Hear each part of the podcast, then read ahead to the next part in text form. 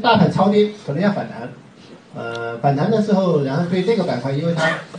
这个板块呃当时已经属于比较热了嘛，就觉得这个板块如果反弹的话，这个比较强的板块，它反弹力度可能比较大，就是是这种思维。但是就是做做看还是看着大盘做个股，就是大的原理就是觉得大盘已经跌到一个位置，它可能短期不会暴跌了，我要做反弹。做反弹的时候，两种思路，一种是做超跌，二个就做强强势板，就是比较强的板块，可能这个板块比较强，它反弹的力度比较大，然后就说